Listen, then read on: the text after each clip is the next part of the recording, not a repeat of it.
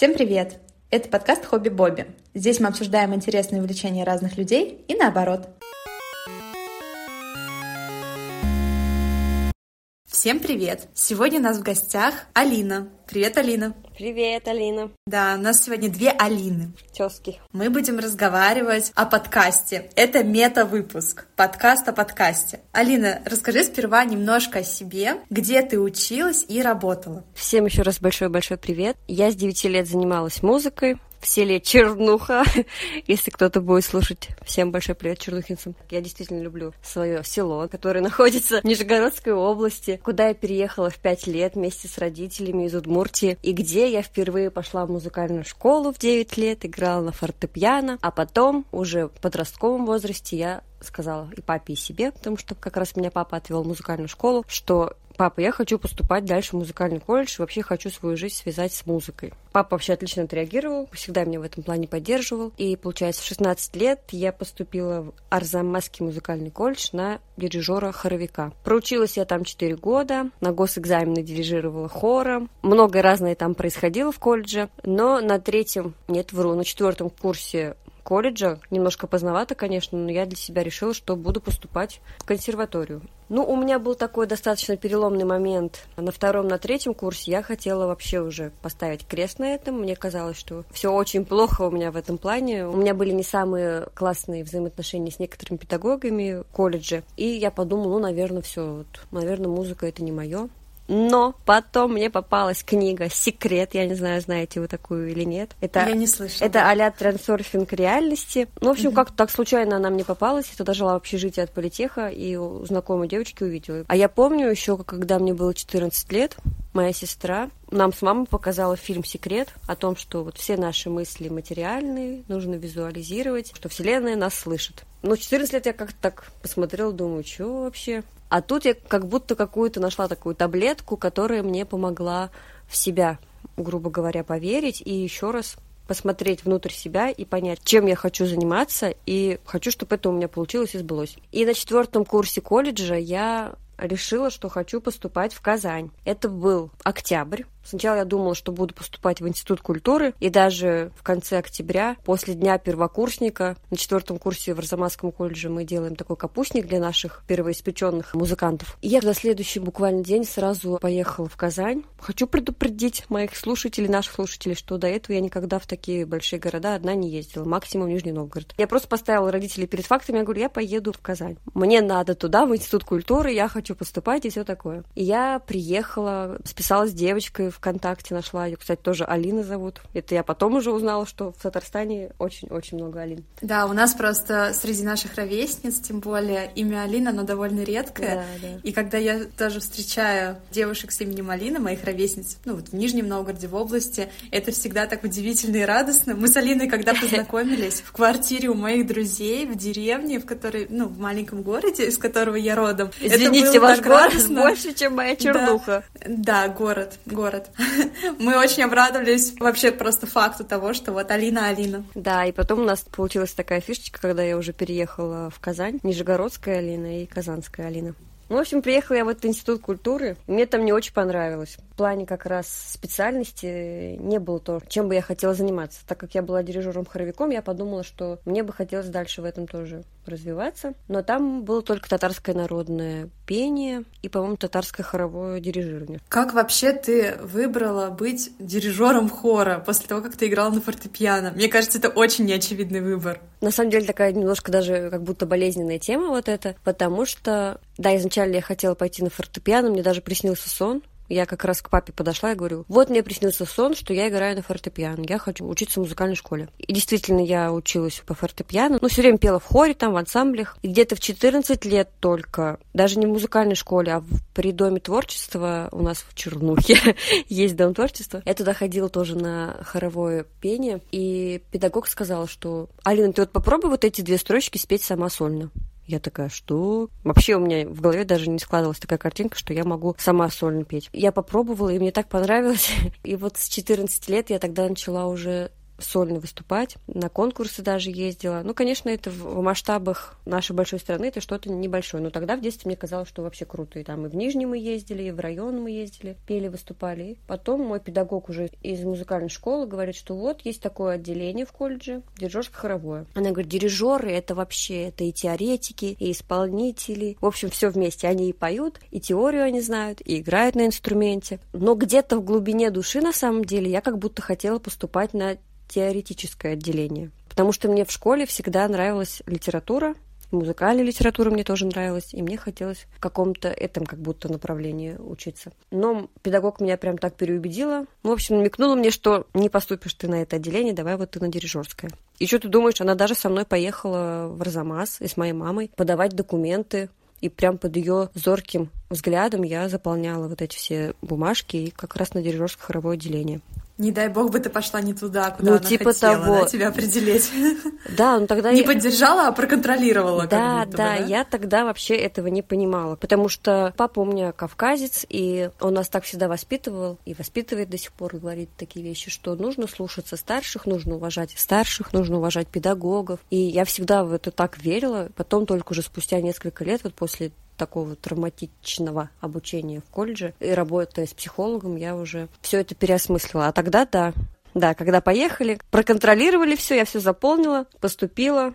И на самом деле сейчас спустя время вообще не жалею, что училась на этой специальности потому что петь в хоре — это очень здорово, и это очень сильно тренирует твой слух, и вообще этот единый организм хоровой. Не могу это забыть, и сейчас, когда я уже не пою в хоре, я поэтому очень скучаю. И фортепиано у меня было, и сольфеджио, и гармония, все все все вместе. Ну, то есть она тебя по итогу не обманула, получается? Нет, нет, я как раз, да, и теоретические дисциплины учила, и фортепиано, и вокал, все было. Но все равно дальше уже, когда я решила поступать в консерваторию, я поступила на теоретическое отделение. Нужно вернуться к этому, потому что я тебя перебила на моменте, где тебе не понравилось в Институте культуры. Угу. Ну, я приехала, для себя точно решила, что вот я буду поступать в Казань. Ну, долго-долго я, видишь, как раскачивалась. Октябрь, ноябрь, декабрь, январь, февраль, март, апрель. Вот где-то в апреле я такая, я буду поступать в консерваторию. Я никому об этом не говорила, потому что я знала, что, скорее всего, люди в меня не поверят. Даже своим близким друзьям я долго это не сообщала. Сказала уже только потом родителям, что я туда поеду как-то не очень хочется что-то плохое говорить про колледж, но, грубо говоря, там я себя не ощущала так, что я действительно смогу поступить или что-то такое. Но это же у всех разный опыт получается. Ну, да. Просто получается так, что как будто бы тебе там не дали такую веру в себя, что Вот, ты да, ты сейчас вот... правильно сказала. Я там себя вообще потеряла. Я потерялась вот на эти четыре года, когда там училась, при том, что у меня там появились классные друзья. Именно вот прокачка дружбы была там на высшем уровне. Я там впервые узнала вообще, что такое дружба, что такое компании, как можно вообще отдыхать, тусить в хорошем смысле этого слова. Ну, в общем, почувствовала эту настоящую дружбу. Ну, а еще такой первый опыт самостоятельной жизни, когда ты уехала от родителей, когда а, ты ну да, вот да. этой свободы глотнул какой-то первый, мне кажется, это тоже классно. Кстати, вот да, я эту свободу глотнула, и я понимаю, что папа все-таки всегда следил за нашим обучением, и тут впервые меня никто не контролирует контролирует. Я всегда была такая хорошая девочка, училась, училась, училась, а тут все уже от тебя самого зависит, от твоей самой дисциплины, и поэтому немножко она у меня поехала, и с тех пор, до сих пор, мне кажется, иногда вот у меня все там в последний момент остается, никак не могу выбраться из этого состояния, мучаюсь. Я, кстати, поживя уже одна, уехав от родителей, переехав в Нижний Новгород как раз, я через какое-то время поняла, что теперь я вижу, когда дома грязно, потому что до этого я никогда не видела, что дома грязно. Мне мама всегда об этом говорила и спрашивала, ну разве ты не видишь, почему у тебя нет желания прибраться?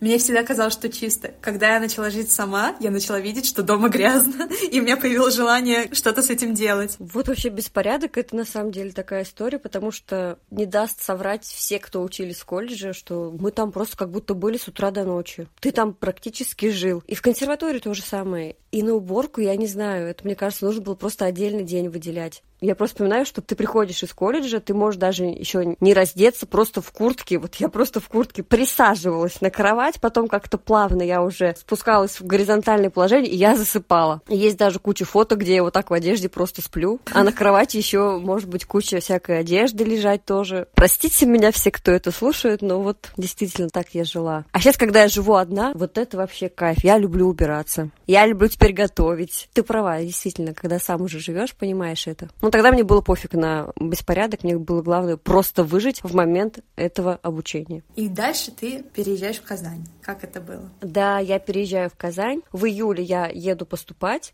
Накануне еще перед выпускным в июне я поссорилась со своей лучшей подругой в колледже, мы обе на дирижерском отделении учились. И как-то я ехала с такой призмой, что судьба меня накажет. Люди, никогда так не думайте, пожалуйста, это вообще ненормально. Идите сразу к психологу лучше, если у вас такие тараканы возникают в голове. Ну, короче, я не поступила первый год. Мне там не хватило трех баллов. А я не сказала, на какое отделение-то я стала поступать. На музыкальную журналистику. Я решила, что, ну, раз у меня как-то не заладилось с дирижерско-хоровым отделением, хотя ГОС я хорошо сдала, и за все четыре года впервые я почувствовала удовольствие от того, что я выхожу к хору, я дирижирую, он мне отвечает на мои знаки, руки поет. Не знаю, я прям счастлива была в тот момент, когда я именно на ГОСах выходила, дирижировала. Ну, в общем, я все равно решила поступать на другую специальность, на музыкальную журналистику. Она, кстати, в Нижнем Новгороде тоже есть, но я решила, что я поеду в Казань. Не поступаю, там 9 поступивших, черта, и я десятая. Обидно было вообще, было очень грустно. Плюс я почувствовала себя, ну вот, я проиграла.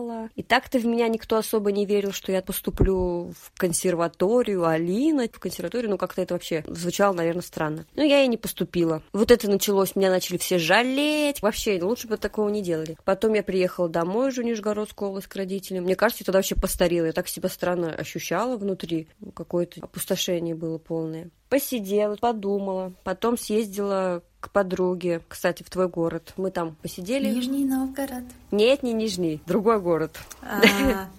Ты будешь его называть? Я Чернуху назвала. Перевоз. Да. Город грез. Да, приехала в перевоз, немножко головой отдохнула, все равно потому, что при родителях я не могла как будто это все прожить, выплеснуть. Приезжаю, значит, я из перевоза в Чернуху и говорю им, я уезжаю в Казань. Папа в шоке. Мама такая, да, да, давай, я тебя поддерживаю. Вот я когда-то там не решила что-то попробовать. Давай, пробуй. Папа такой, Алина, ты же там начнешь гулять, на-на-на. Ну, я вообще была в шоке, что папа мне вот в 20 лет такие вещи говорит, учитывая, что я никогда так себя не вела. И я говорю, папа, если бы я захотела гулять, наверное, я бы уже в Арзамасе загуляла и все такое. Наверное, я бы в Чернухе нашла, где погулять, если что, да. Да, ну нет, точно не в Чернухе. Я даже там на дискотеке особо не ходила. Ну, в общем, с доверием все равно папа так отнесся. Он, видимо, немножко напугался сначала сначала. Ну, в общем, они меня отпустили, я уехала, и каким-то чудом я там нашла группу «Подселюсь в Казань». Я вообще не знала, где какой район находится, где вообще центр, что, как. И просто там какая-то девочка написала, я нескольким, по-моему, написала, вот она мне ответила, что да, у нас свободна комната в двухкомнатной квартире. В одной комнате живу я с такой-то такой девочкой, а в другой комнате будешь жить ты, и кого-то мы еще тебе найдем. Я такая, хорошо. Ну и вот мы с мамой собрали вещи в такую вот советскую сумку, я помню, клетчатую. Ага, черкизон такой. Да, на своих плечах, у нас нет машины, чтобы там, например, до Арзамаса доехать, да. Всей семьей сначала на велосипеде тащили все эти сумки мне до вокзала. Я даже не знаю, почему мы не могли заказать такси. В Чернухе тоже есть такси. Знаешь, я помню время, еще даже старшие курсы университета, это было не так давно, когда почему-то мы тоже вызывали такси только в каких-то, ну, самых-самых да, крайних да, случаях. Да. Оно было, и Яндекс Такси, все было, и это было не вот чтобы очень дорого, но почему-то нам казалось, что такси это, это вот, что-то ну, комфорт, это, роскошь. Да, роскошь. Это, это слишком, да, да. По праздникам. Я помню, что мы могли час лишним стоять на остановке и ждать автобус компании друзей. Да, То есть да, нас да. было несколько человек, и нам бы это вообще ничего бы не стоило вызвать одну машину на всех, но это был просто самый крайний вариант. Поэтому я понимаю, да. о чем ты говоришь, почему вы везли твои сумки на велосипеде. Я еще просто живу в одном конце села, а электричка, станция, находится в другом конце села. И, в общем, через все село вот с этими сумками, с чемоданами. Брат, старшая сестра, мама. Все мы поехали меня провожать на этой электричке. Кадры с фильма просто представляются.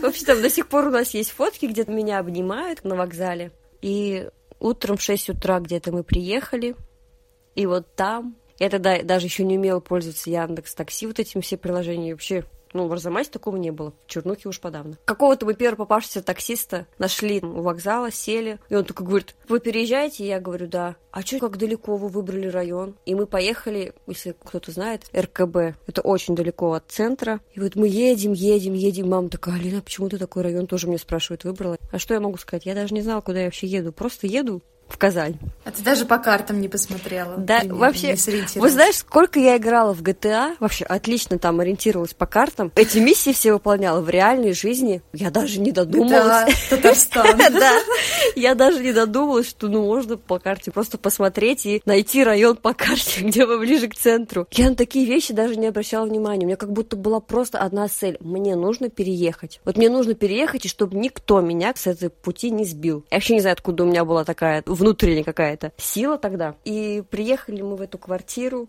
Мне так смешно, если кто-то это будет слушать, они просто офигеют тому, как я вообще не знала большого города. И значит, там два подъезда. Один с лифтом, а один с лестницей. И мы, короче, мы позвонили в этот домофон, и, по-моему, да, по-моему, мы 16 этажей, надо у мамки спросить, вот эти сумки по этой лестнице, потому что, ну, мы, мы даже не знали, что как бы есть еще рядом лифт. Приехали мы на эту квартиру, заселились, потом я маме показала город, она там была только в молодости, получается. Ну и вот тоже так же проездом на поезде. Такая у меня грусть была внутри, когда мама уезжала, я не знаю, как это даже передать. Ну, просто я никогда так далеко от дома не уезжала. Даже Арзамас, конечно, я там одна жила самостоятельно, уже с 18 лет зарабатывала, но все равно мне было так грустно, я не знаю. Мне казалось, что вот все, я как листочек опавший куда-то улетела и оторвалась от семьи. Но при этом внутри было какое-то желание, что я хочу попробовать, мне интересно других людей посмотреть, город большой. Так-то начался мой путь, я пыталась найти работу, пробовала в музыкальную сферу пойти. В садике я хотела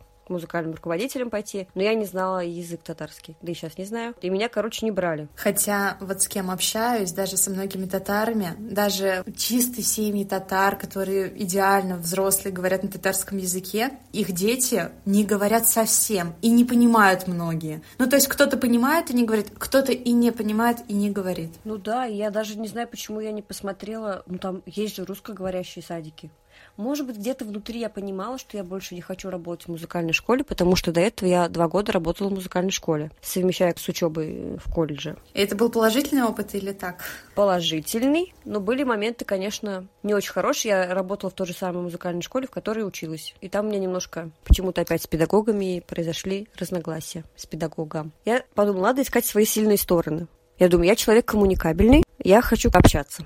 Я думаю, надо пойти работать администратором в хостел. И опять я нашла хостел. Он находился вообще на другом берегу. Я не знаю, как я... На карты я не смотрела. И я, значит, еду на этом автобусе. Уже час с чем-то я добиралась на другой конец города, на это собеседование. Приехала туда. И мне сказали, ой, вот вы очень далеко живете. Ну, короче, меня отшили. Все, я впал в какое-то депрессивное немножко состояние тогда. Мне уже стало страшно, потому что у меня начали заканчиваться деньги. Я понимала, что мне нужно платить за квартиру. И в один день я поехала в Мегу, и просто стала ходить по магазинам Меги. Захожу в каждый магазин и спрашиваю, вам продавец-консультант не нужен? Мне кажется, я тогда прорабатывала весь свой стыд. Просто подходила и спрашивала, вам консультант не нужен, вам консультант не нужен? И вот в магазине, надеюсь, правильно называю, Катон или Котон, кто как, короче, называет. Кто... Я тоже катон называю. В общем, в катон. Я не знаю. Я просто помню, я такая думаю, о, катон. Я думаю, блин, я помню, вот моя знакомая из Нижнего там работала, надо попробовать. И там как раз мне сказали, да, вы можете завтра выйти? Получается, весь сентябрь я там что-то сидела, искала, пыталась найти работу. Под конец сентября зашла в катон, и мне сказали, с 1 октября уже, грубо говоря, приходите. Я пришла, простажировалась два дня, и меня взяли.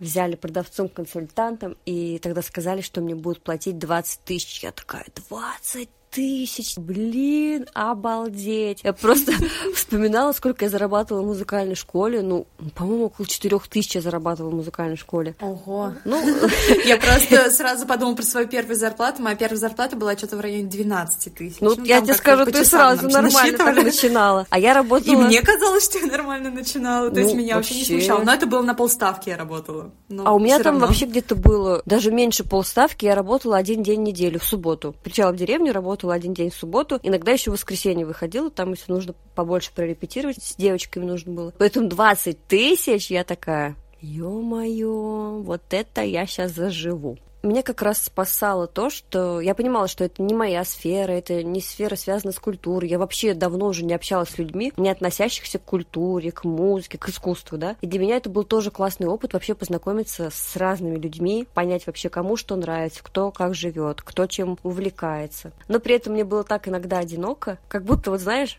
хочется с кем-то пойти на концерт, а не с кем.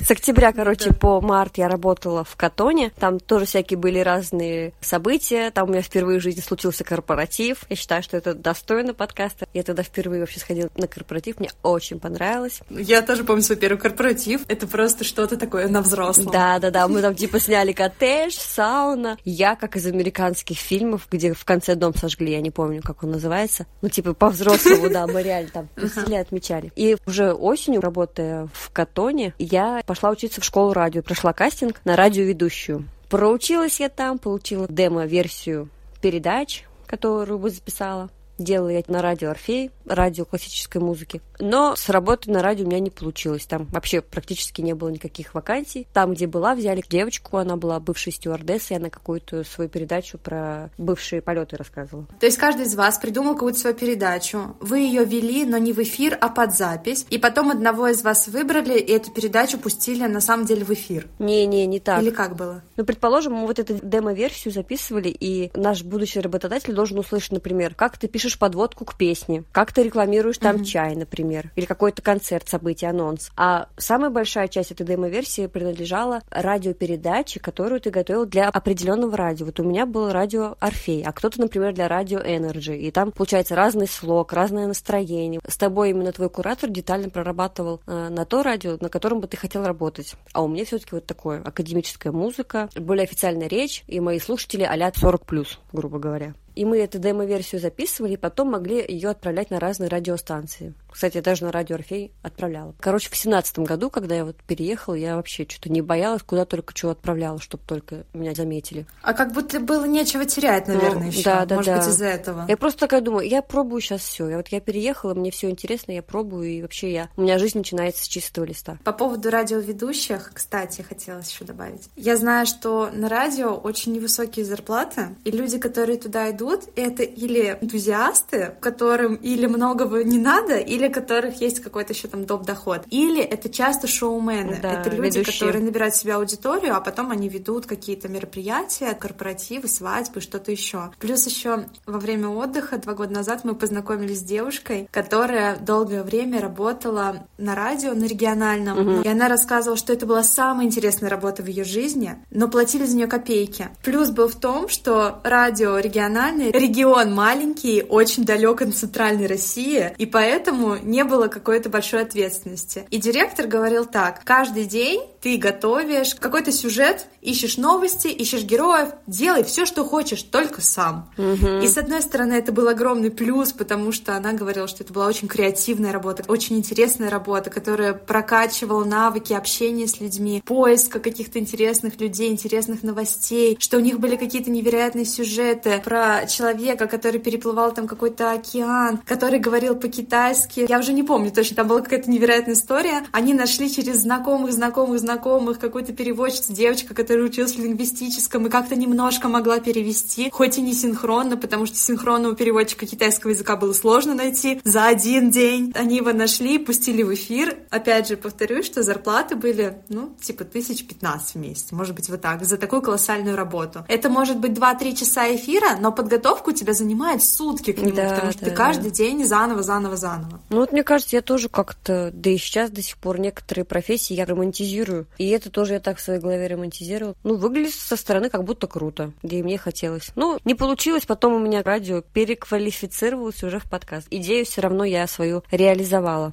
В конце марта где-то я начала ходить на подкурс консерваторию, чтобы еще раз попробовать поступить на музыкальную журналистику. У меня были занятия по теории музыки и по специальности. Я тогда уже загорелась, тогда я уже какой-то сделала репортаж о концерте И мой материал понравился. Потом был 9 мая, меня отправили тоже писать репортаж, брать комментарии у посетителей Парка Победы. Ну, короче, я поступила. Ура! И это был самый, наверное, счастливый день в моей жизни. Это был 18-й год, лето. Было классно. Вот этот год, наверное, был один из счастливых. И когда уже началась учеба, мне все очень нравилось. Ну, я старалась как-то активничать, часто ездила на обучение в Москву и в Татарстане тоже. Было здорово этому периоду благодарна, что поступила в консерваторию, что не сдалась и что это часть моей жизни теперь, моей истории.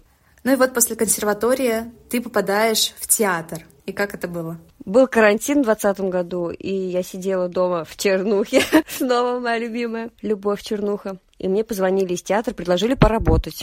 А я, получается, тогда была студенткой второго курса. Я приехала, прошла собеседование, и с третьего курса начала работать в театре. Когда уже на собеседовании я сидела, так как-то робко сказала, что вот я бы хотела подкаст записать. Это был двадцатый год, тогда вот только-только как будто начинался ажиотаж вокруг подкастов. Потому что люди сидели дома, и это оказался такой формат удобный, наверное. Ну да, может быть, кстати, как раз я узнала про это в карантин, потому что сидела дома. Но я как бы понимала, что я хочу все равно что-то со своим голосом делать. Не пою, значит, хотя бы тогда радиоведущую. Не радиоведущую, так давайте попробуем сделать подкаст. А вообще, в чем состоит твоя работа в театре? Ну, вот изначально, когда я пришла, пресс-секретарь и СММ-менеджер. Две должности, которые нужно было совмещать. Пресс-секретарь общается с журналистами, с блогерами, влияет на то, как позиционирует себя театр через СМИ, как о нем говорят. А SMM-менеджер ведет соцсети, плюс на сайте я еще делала. Но случилась некоторая ситуация, я ушла из театра летом этого года, и вот сейчас опять начала работать. Сейчас я только как SMM-менеджер. Но ты говорила, что ты пришла туда с предложением вести подкаст. И тебе сразу его одобрили, или это уже позже произошло? Одно из. На самом деле, мне кажется, тогда вот мой руководитель, он даже не очень, наверное, понимал, что это означает. Если ты им скажешь, записывать интервью, окей, мы тебя поняли, да, давай попробуем. Вот я говорю, что я пыталась влиться во все это. На самом деле было очень непросто совмещать еще с учебой. И свой первый подкаст только в октябре, по-моему, 2020 года начала делать. У меня из арсенала был только iPhone и наушники с гарнитурой. Здравствуйте, вот я сейчас под столом из Я имею в виду, у нас хотя бы сейчас с тобой на разных концах нашей страны есть, ну не на разных концах, но, грубо говоря, у меня был один микрофон, и все, у меня больше ничего не было. Я вот с ним пришла к моему герою. Пришла еще в отель. Он там достал кучу продуктов на стол разложил, напитки, Пришли сыры. гости, да? А он режиссер, с кем-то он там встретился тоже с каким-то культурным деятелем. Вот у нас типа осталось хлеб да соль, Алина, садись, гостем будешь, угощайся. Я говорю, ну давайте мы сначала запишем, а потом можем покушать, Пожевать. пожевать, грубо говоря. И записывали мы подкаст, и на фоне он все равно иногда там, ну, мог сок, сок пожевать, выпить, да? Пожевать, да. Я просто положила посередине стола телефон с наушниками, вот чтобы звук записывался. Потом со всем этим пришла в звукозаписывающую студию к знакомому и говорю, у меня то-то, то-то есть, давайте мы запишем вступление мое, вступительное вот это слово, где я рассказываю о том, что кстати, подкаст называется «Лиц театра», что вот подкаст «Лиц театра» Сперва он был аудио, Да, сначала он был аудио. Подкаст «Лица театра» — это подкаст о тех, кто работает, выступает и сотрудничает с Татарским театром оперы и балета имени Мусы Джалиля. Вот это я говорю, и потом тоже меня записывают «Здравствуйте, меня зовут Алина Раджабова», та-та-та-та-та-та-та-та. Все такой идеальный как бы звук, да, все так классно, меня записали, в наушничках такая я вся. И дальше идет звук самого подкаста. Его чуть слышно, меня чуть слышно. Руслан, звукорежиссер, попытался как-то выправил все это. Кстати, можете послушать первую часть. Может, это не все так критично, может быть, я сама так к этому отношусь. Да лучше пришли свой лучший выпуск сразу, чтобы, знаешь, начинать с хорошего. Я слушаю некоторые подкасты, и иногда я вливаюсь в подкаст, который идет уже несколько лет, и они, например, идут сезонами или как-то еще, и они всегда предлагают начать слушать их подкаст выпуску с десятого. А потом, если вам все понравится и захочется еще, вы можете начать из первых, потому что там только к десятому выпуску ты уже начинаешь понимать, как выстраивать эту передачу, как выстраивать звук покачественнее, потому что первые выпуски это обычно всегда, ну, мы на них учимся вот так. Да, проба пера была И я плюс еще искала девочку, тоже моя хорошая знакомая, она мне нарисовала обложку тогда. Я сфотографировала театр наш в красивом солнечном свете закатном, и она его уже отрисовала на планшетике. Получилось красиво. Но я помню, что когда выложила вот эту аудиозапись, ВКонтакте мы публиковали, тогда еще даже не было ВКонтакте отдельного раздела подкасты. Он и сейчас так себе работает, я тебе расскажу. Он как-то только с компьютера, с телефона с ним сложно сотрудничать, посмотреть статистику невозможно. В общем, такая внутряночка. Ну, да. я вот в компак сидела. Ну, в общем, не было каких-то комментариев вообще. Я не помню, что кто-то что-то написал. Короче, я очень волновалась, что ну, я на такую большую аудиторию театра выкладываю свое это творчество. Еще и... А никто и не послушал, да? Нет, а там непонятно даже, кто слушал. Нет, просмотры так были, mm-hmm. и даже репост был. Но комментариев не было. Понятно, да. И я немножко расстроилась, а потом на третьем курсе у меня началась курсовая работа в консерватории. Я уже не вывезла, я не смогла сделать потом ни один выпуск. Все это отложила в долгий ящик, и уже на четвертом курсе, когда обсуждали мою дипломную работу, я сказала, что я хочу сделать третью главу практическую. Как вообще все это началось, что тема моей курсовой работы были подкасты в сфере культуры. И я решила, что вот... Ого, даже так. Это человек, у которого научная работа про подкаст. Да, да, да. Вот это гость, вот с этого надо было начинать. 40 минут рассказывал, как я переезжала в Казань. Из Чернухи.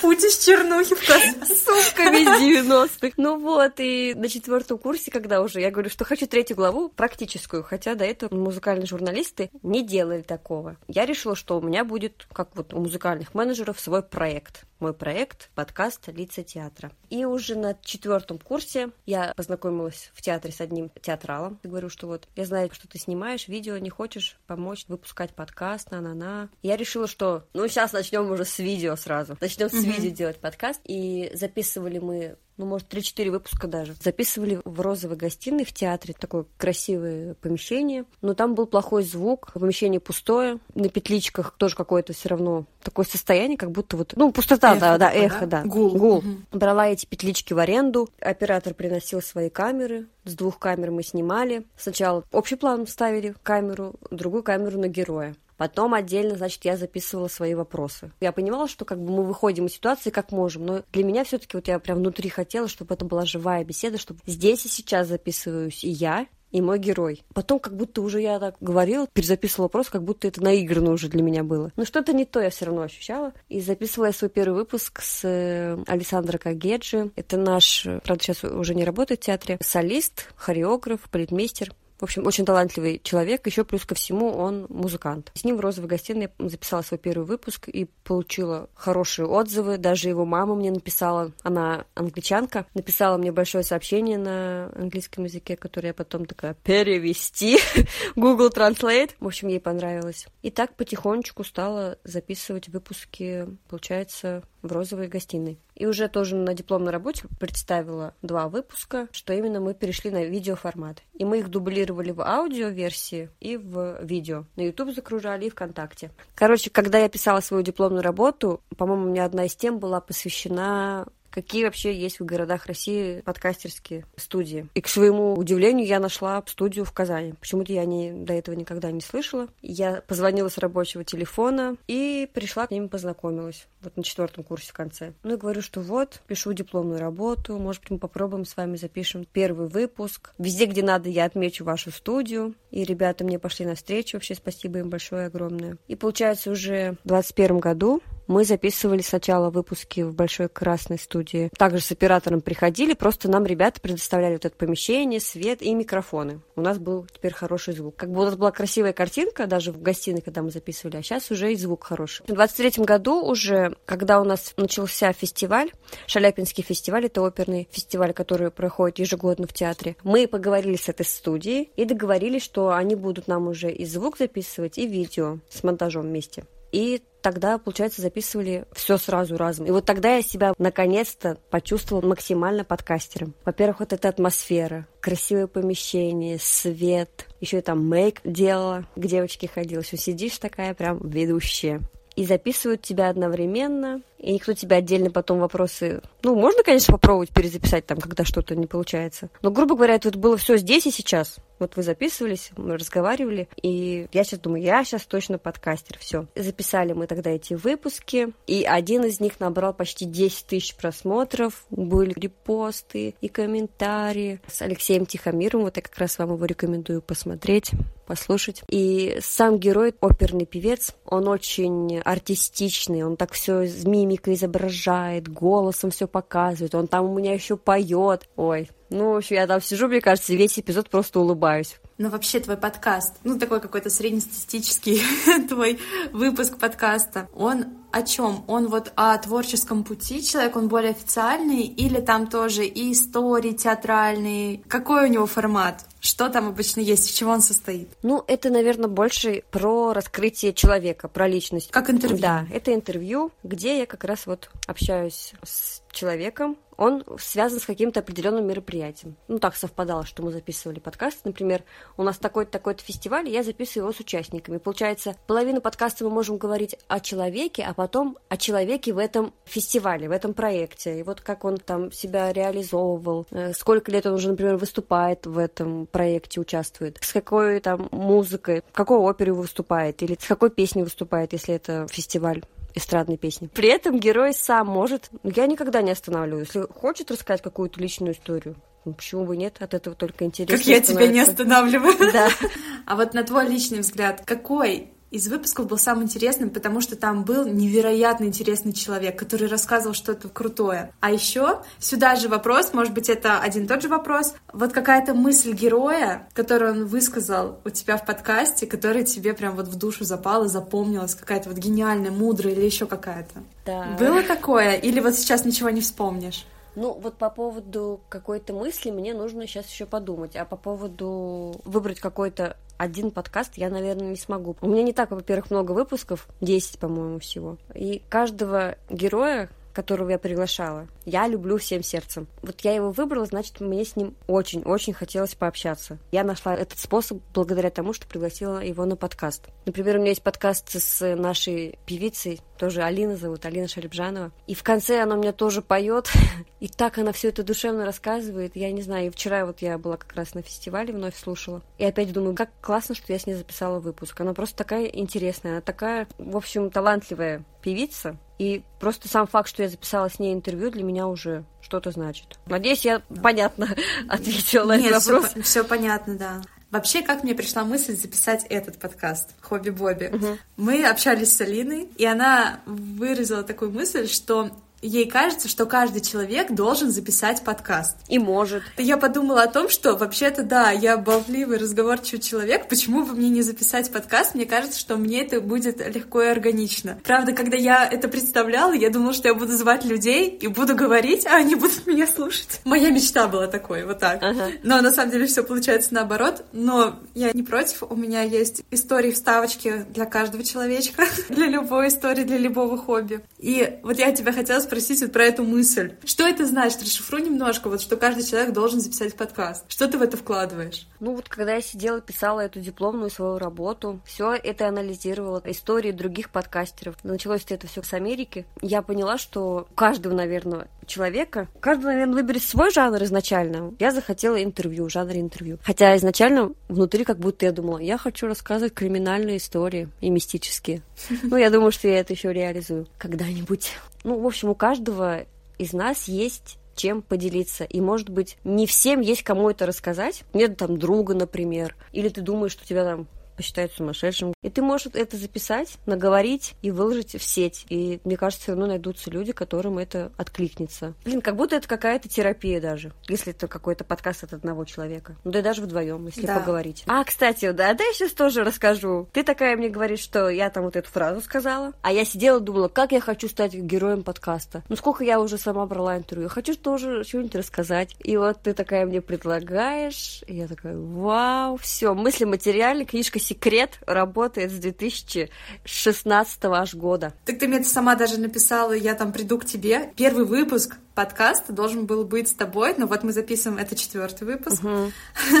Но он есть Ничего всё равно. страшного. Пау. И почему я думаю, что прийти гостем в подкаст это вообще что-то невероятное классное? Потому что Ты приходишь, тебе задают вопросы, ты наболтаешься вдоволь, уйдешь домой, счастливый, довольный. А монтаж и вот это вот вся...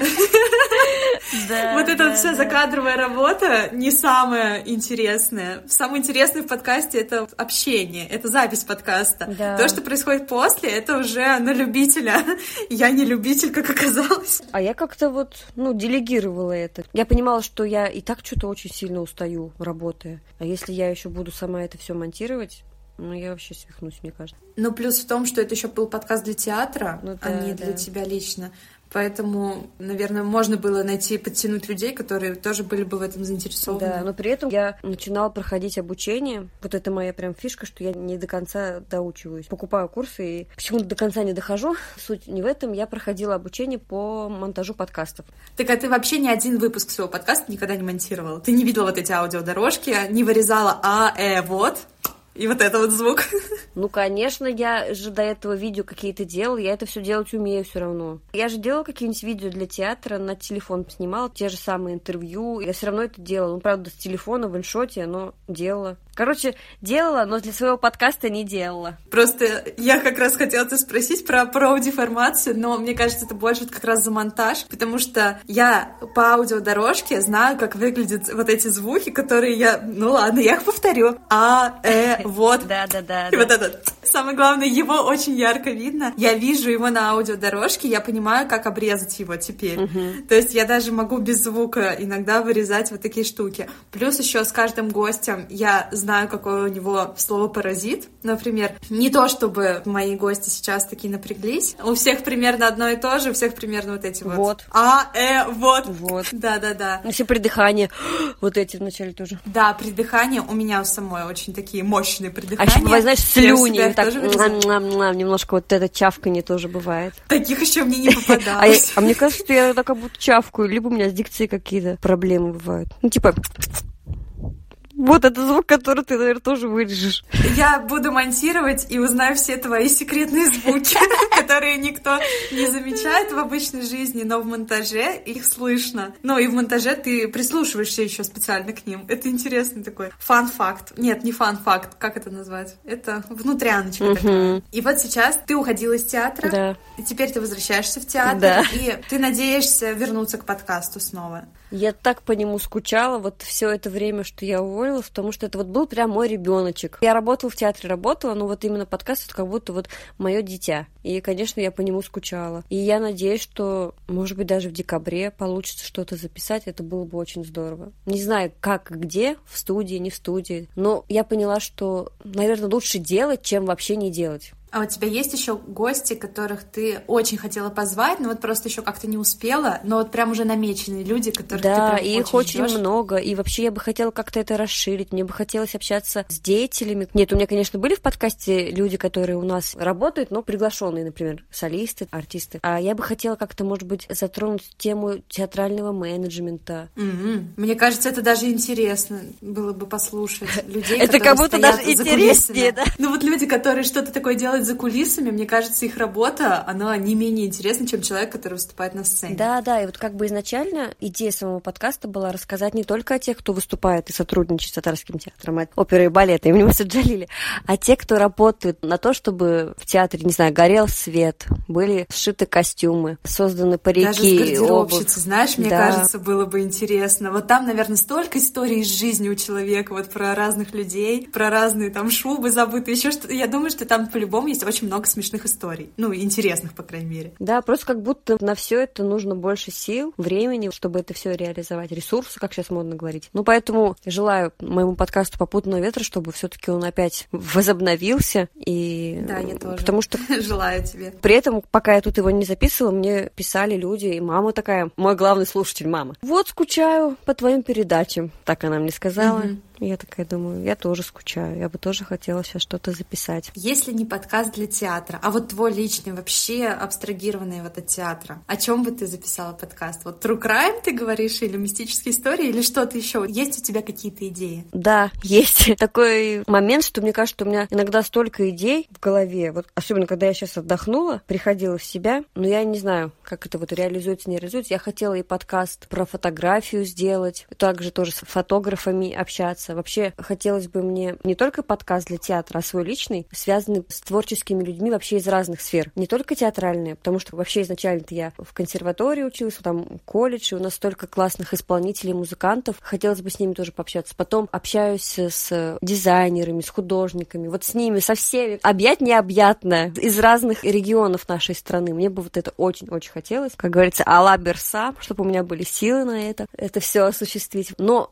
вот давно, еще с детства, меня всегда увлекала тема мистики. А где-то уже в подростковом возрасте, когда я увидела Леонида Конецкого, это криминалистика еще. А криминальная Россия уже я... Нет, криминальную Россию после 20 увидела и такая думаю, слава тебе, Господи, что я ее не увидела в детстве. Я увидела. Жесть, трэш. Мне тоже очень Всё. нравилось. Ну, там настолько это все открыто показано, что с моей психикой и моей впечатлительностью, я думаю, я бы в детстве, наверное, не выдержала. Ну, короче говоря, я бы хотела записывать подкаст про мистические истории. Потом хотела записать подкаст про мифологию Удмуртии, потому что я наполовину удмуртка, а там очень много разных мифов. Ой, У это- них тоже это там... кажется очень интересным. Фольклор, вот Да, этот весь да. вообще, мне кажется, это просто такая тема огромная и такая интересная. Ну да. И мало кто за нее берется. Плюс они изначально язычники, у них там точно всякая вот эта чертовщинка, короче, есть. А даже, кстати, со мной случалось там у бабушки в Удмуртии. Вот Эту историю я готовлю, например, для своего первого выпуска подкаста про мистику. А, я- здесь Нет, не я могу рассказать, если как бы войдет в в историю твоего подкаста. Ну, прикольно, если оставишь. В общем, ребята и Алина, слушайте. У меня у бабушки в городе Можга в Удмуртии два дома. Раньше это был соседский дом, потом они его выкупили. И вот когда мы летом на каникулы приезжали к бабушке, мы ночевали в этом доме. Он назывался «Тот дом». Мы все время называли. Ты пойдешь в тот дом спать? И мы с сестрой там ночевали на таком большом диване одни. Закрыли все двери. Там, получается, одна дверь в коридор, который ведет и в чулан с дровами, как это называется, дровяник. А вторая дверь уже в комнату, в сам дом, где спишь. Мне, наверное, было лет 9, сестре где-то 14-15. Мы спим, и среди ночи она меня будет. А я вообще темноты никогда ничего такого не боялась. Она мне будет и говорит, там кто-то есть, там какие-то шаги. Я такая спросонь, что? Ничего не слышу. Потом все-таки она меня, ну, чуть ли не плачет, ну, тормошит, что там кто-то есть, там кто-то есть. И в итоге я тоже стала прислушиваться, а у нас там есть лестница на чердак. Но я напомню, все двери закрыты, кто мог пройти? И просто слышно, как по этой лестнице топ, топ, топ. Наверх кто-то поднимается. Все, Какой у меня стали волосы дыбом. Все, вот это, знаешь, вот это какой-то пот, вот этот вот холодный, страшный пот. Я не помню, какой это год, 9 лет мне. Ну, короче, двухтысячные какие-то, когда не было еще сенсорных телефонов, ничего не было. У нас был один телефон, который нам дали в поездку, вот этот кнопочный. И мы вот это в 3-4 часа ночи отправляем жучки родителям, чтобы они нам перезвонили, потому что нам было очень страшно. А тогда еще был роуминг, мы не могли сами позвонить им. Даже денег не было на этом телефоне, они моментально снимались. И мы вот отправляли этот жучок, ну, маяк, наверное, назывался в Нижегородской области. Ну, ты понимаешь, что это такое? Ну, маячки, Да, да, да, а у нас почему-то почему-то жучки назывались. Ну, в общем, отправили эти маячки, и никто нам, конечно, не перезвонил. И вот мы такие запуганные, даже потом уснули, потому что потом это... Тут может быть маньяк, но роуминг, сорян, да? Да, да. Все, на утро проснулись, пришли к бабушке домой уже. Но вы не прошли туда ночью почему-то, не стали. Или вы были заперты, потому что... Нет, мы не стали выходить, потому что было очень страшно. Ну, вообще, я тоже бы не хотела там ни с кем встретиться. Мы просто такие, ай, да не... все, типа, спим дальше. И пытались вот как-то Ну уснуть. все вроде бы ушел. Да, да. Когда перестала вот топать, потом бабушка говорит, да это, наверное, кошка. Я думаю, как? Ну, вообще кошки самые бесшумные Нет, существа. это неправда. Нет? У нас оба дома деревенских, ну, не деревенских, в переводе частный дом. И у мужа в Уразовке, раз уж мы тут все географические названия называем, тоже частный дом, не старые, новые дома. И мы со своей кошкой везде ездим. Кошки топают просто бум-бум-бум-бум-бум. Они очень громко топают. Это все неправда. Ну да, если это то кошка была. Кошки очень шумные. Может быть, это была кошка. Ну вот и все, вот подкаст развалился. Да. Нет, ну как будто мое воображение тогда мне говорило, что это вот раз, два, три. Кто-то прямо наступает. Кошка же, она тук-тук-тук, наверное, и убежала бы, да? А тут прямо медленно вот так вот бух-бух. Ну, там жила какая-то женщина в этом доме, я так поняла раньше. Но я не знаю, она там умерла, не там умерла. Эта история вот самая, наверное, мистическая. Я не могу ее пока объяснить. Вот она для меня самая страшная такая. Но, возможно, это все-таки была кошка. Мне сейчас это напомнило сериал Зло. Ты смотрела этот сериал или нет? Нет. Классный сериал, он еще не вышел полностью, там, по-моему, только три сезона. В общем, суть в том, что три человека — это священник, который занимается экзорцизмом, психолог, который не верит ни во что в это, ни в религию, ни в сверхъестественное, и техник, который уж совсем полный атеист. Угу. Ну, по компьютерам, по ремонту, еще что-то. В общем, священник нанимает психолога и техника для того, чтобы устанавливать человеку человеку действительно нужен экзорцизм, действительно происходит какая-то мистика, или есть научное объяснение. И каждый раз в конце серии оказывается, что действительно было научное объяснение всему, что происходило. Угу. И в самом-самом-самом конце серии хоп, и проскальзывает что-то, что как будто бы это опровергает, что не поддается объяснению. Ой, мама То есть там родная. всегда они находят логическое объяснение, но потом вот какой-то вот этот флер того, что все-таки была какая-то мистика, остается. Угу. Вот то, о чем мы сейчас говорим, это мне очень напомнило. То есть вот мы нашли логическое объяснение, Да не но кошка как будто бы это, ну, осталось. не кошка это. Я не Ну, верю, что ну это вот. кошка. Кто знает? Это- Никто не ну, знает. никто не знает.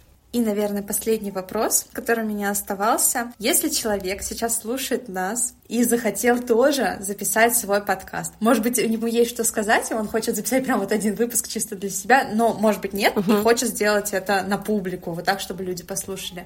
Твои советы о том, как начать?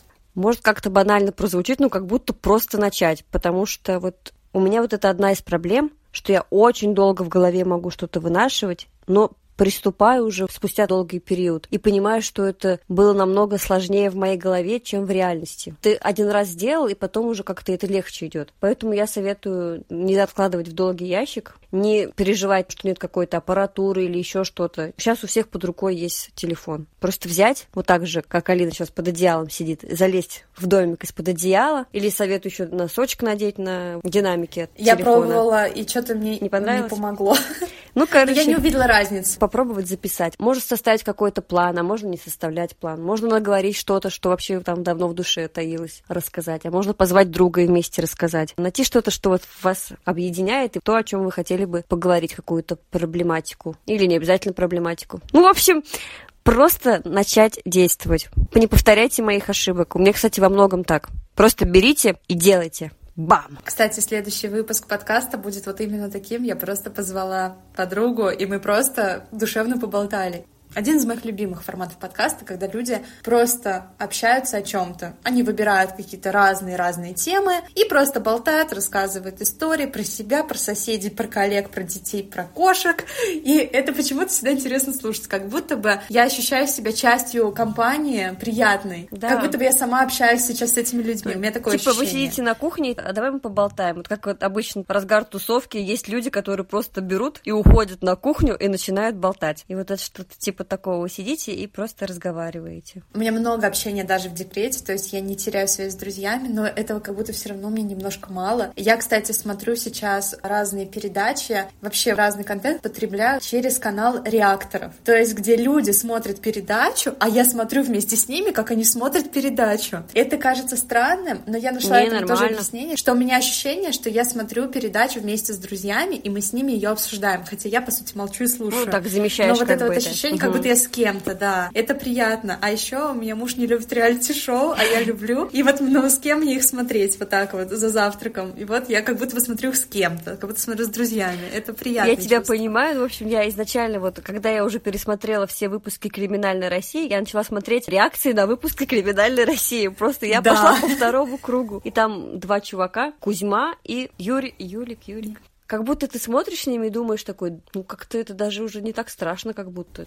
Да, плюс они еще шутят, как-то Да, раз- да, да. разряжают обстановку. От себя, кстати, про подкаст, про то, как начать, скажу, как я начала. Ну вот мы с Алиной поговорили, я такая, мне нужен подкаст. Но я подумала, что у меня сейчас нет как будто бы времени, ресурсов этим заниматься. Я так думала неделю или две, а потом думаю, а вообще-то надо начать. И тоже так же первый подкаст был у меня на созвоне У меня вообще подкасты как-то они вот пополам примерно идут. Половина через созвон, половина лично. Угу. Сначала я столкнулась с тем, как записывать подкаст на созвоне, как его монтировать. Я все это делала в первый раз. Я диктофоном на айфоне пользовалась впервые. Никогда до этого не пользовалась, мне было не для чего. Потом я начала изучать, какие есть программы монтажа в айфоне, не в компьютере, потому что у меня нет возможности здесь в компьютере. У меня есть возможность монтировать, когда у меня ребенок уснул. А если я от него встану, начну включать компьютер, он проснется, я буду дольше включать, включать программу, чем он будет спать. В общем, я нашла программу, которую можно делать это в айфоне. Я начала это делать. Обложки для выпусков, я тоже нашла какие-то программы, в которых можно как-то купить демо-версии, не демо-версии. В общем, я сделала обложки для каждого выпуска. Я сделала их наперед, потому что у меня там платная подписка заканчивалась раньше. Я прикинула, с кем я буду записывать выпуски, сделала обложки на три выпуска вперед. Я до Нового года обеспечена. Дальше я что буду делать, я еще не знаю. Второй выпуск я записывала с Рушаном, со